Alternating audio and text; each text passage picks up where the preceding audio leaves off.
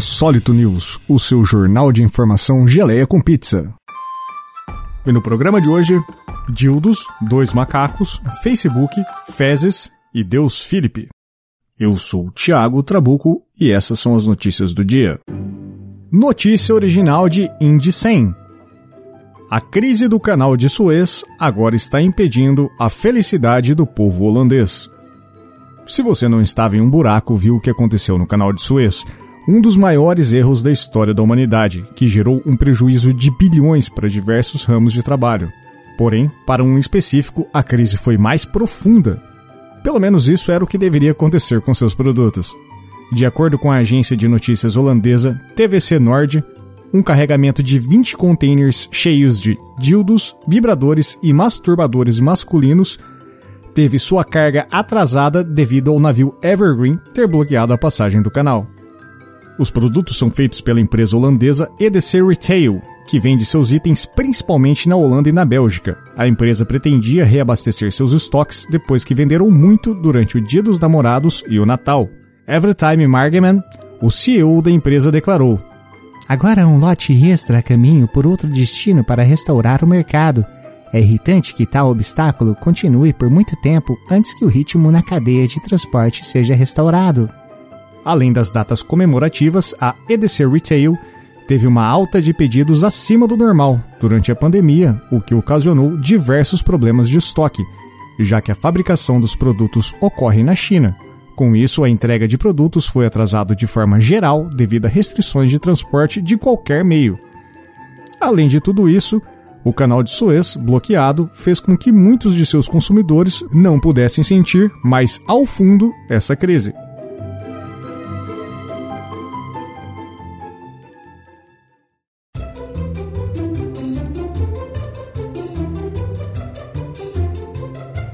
Notícia original de Audacy.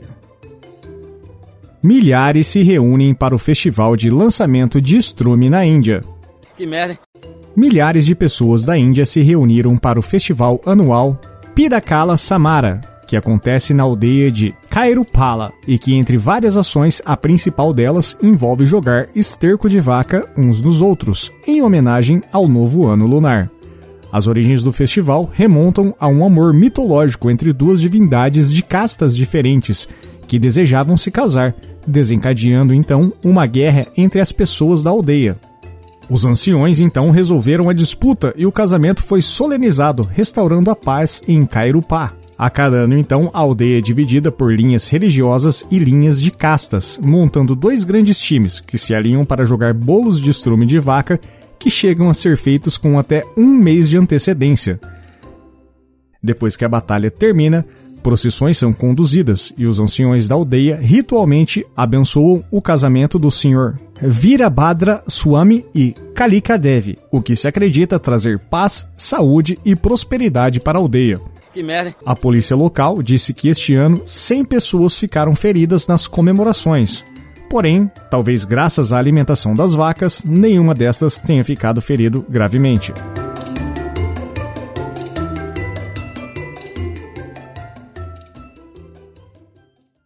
Notícia original de The Verge. Neuralink, empresa de Elon Musk, afirma que pode fazer macacos jogarem videogames com a mente. Um vídeo divulgado pela empresa do futuro vilão da humanidade, Elon Musk, mostra a evolução do macaco Pager apenas seis semanas após ter um Neuralink implantado em seu cérebro. O macaco então foi ensinado a jogar videogame com um joystick. Como recompensa para cada boa jogada, ele recebia um smoothie de banana, entregue através de um canudo de metal.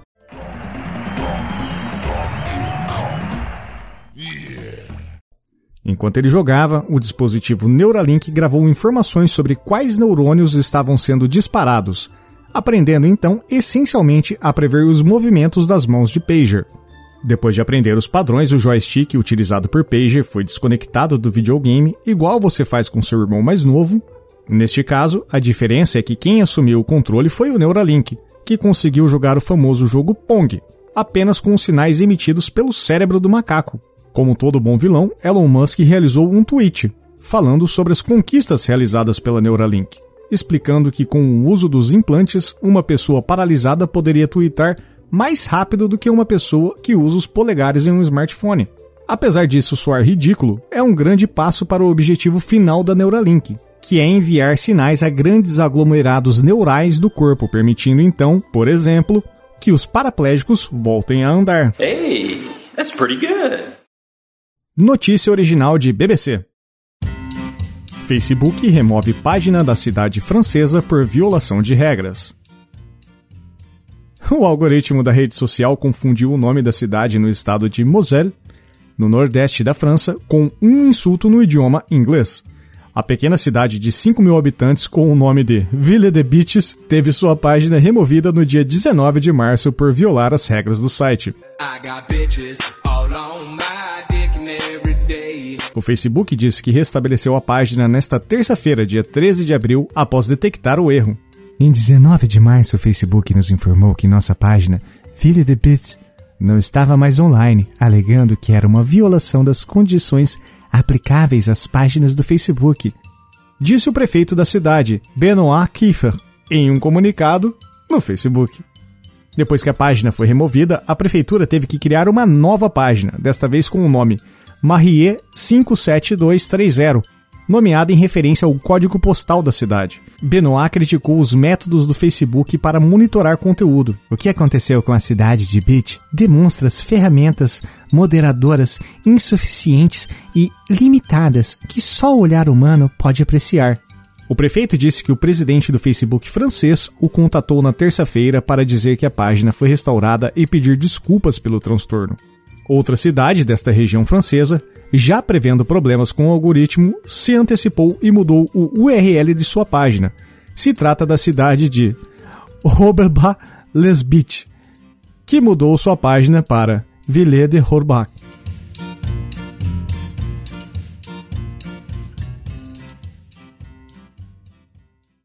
Notícia original de Taiwan News.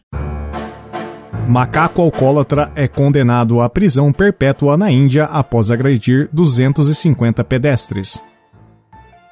Um macaco alcoólatra do norte da Índia foi condenado à vida atrás das grades depois de iniciar um tumulto e ferir 250 pessoas quando seu estoque de bebida acabou. De acordo com Liber Times, o macaco de 6 anos chamado Kalua foi condenado à prisão perpétua no zoológico de Kanpur, na Índia, no início dessa semana, depois de atacar indiscriminadamente pessoas em todo o distrito de Mirzapur, resultando inclusive em uma morte. Muitas das vítimas, principalmente mulheres e meninas, tiveram que fazer uma cirurgia plástica para reparar as feridas causadas por mordidas pelo símio.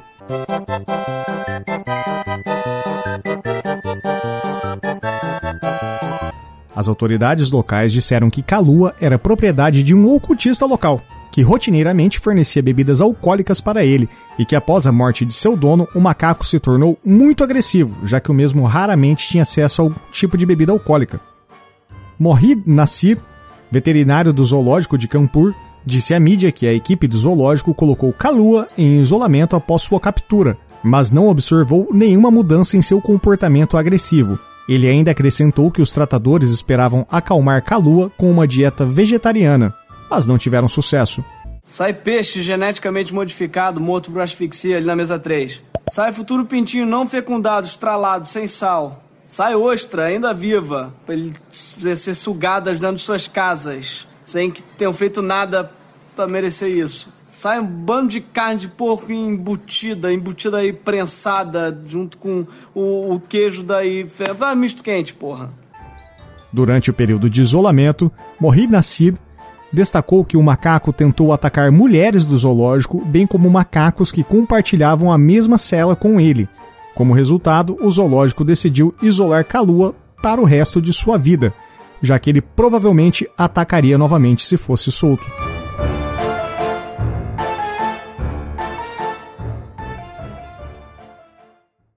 Notícia original de S.W. Londner.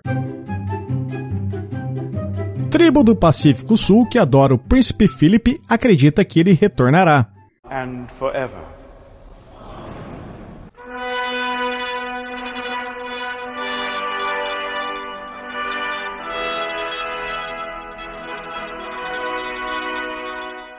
Em Tana, parte de um arquipélago do Oceano Pacífico Sul, formado por 80 ilhas, a tribo Ianonen considera o finado Duque de Edimburgo uma divindade.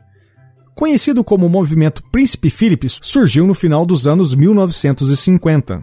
De acordo com contos antigos, que existiam muito antes que a tribo soubesse de Philip, um homem branco nascido do espírito vulcânico viajou para o exterior para se casar com uma mulher poderosa antes de retornar para eles. Eles acreditam então que o duque nasceu em sua terra natal e estava até recentemente mantendo viva a chama de sua cultura no Reino Unido. Acredita-se que quando os povos da tribo encontraram pela primeira vez os colonos britânicos, eles viram imagens da família real, concluindo que o falecido duque então deveria ser claramente o seu líder espiritual. Ó, toda civilização acredita em alguma coisa, não é? Uhum. Alguma tinha que estar certo, correto? Uhum. E não é que esse tempo todo quem estava certo era o pessoal da tribo da Polinésia?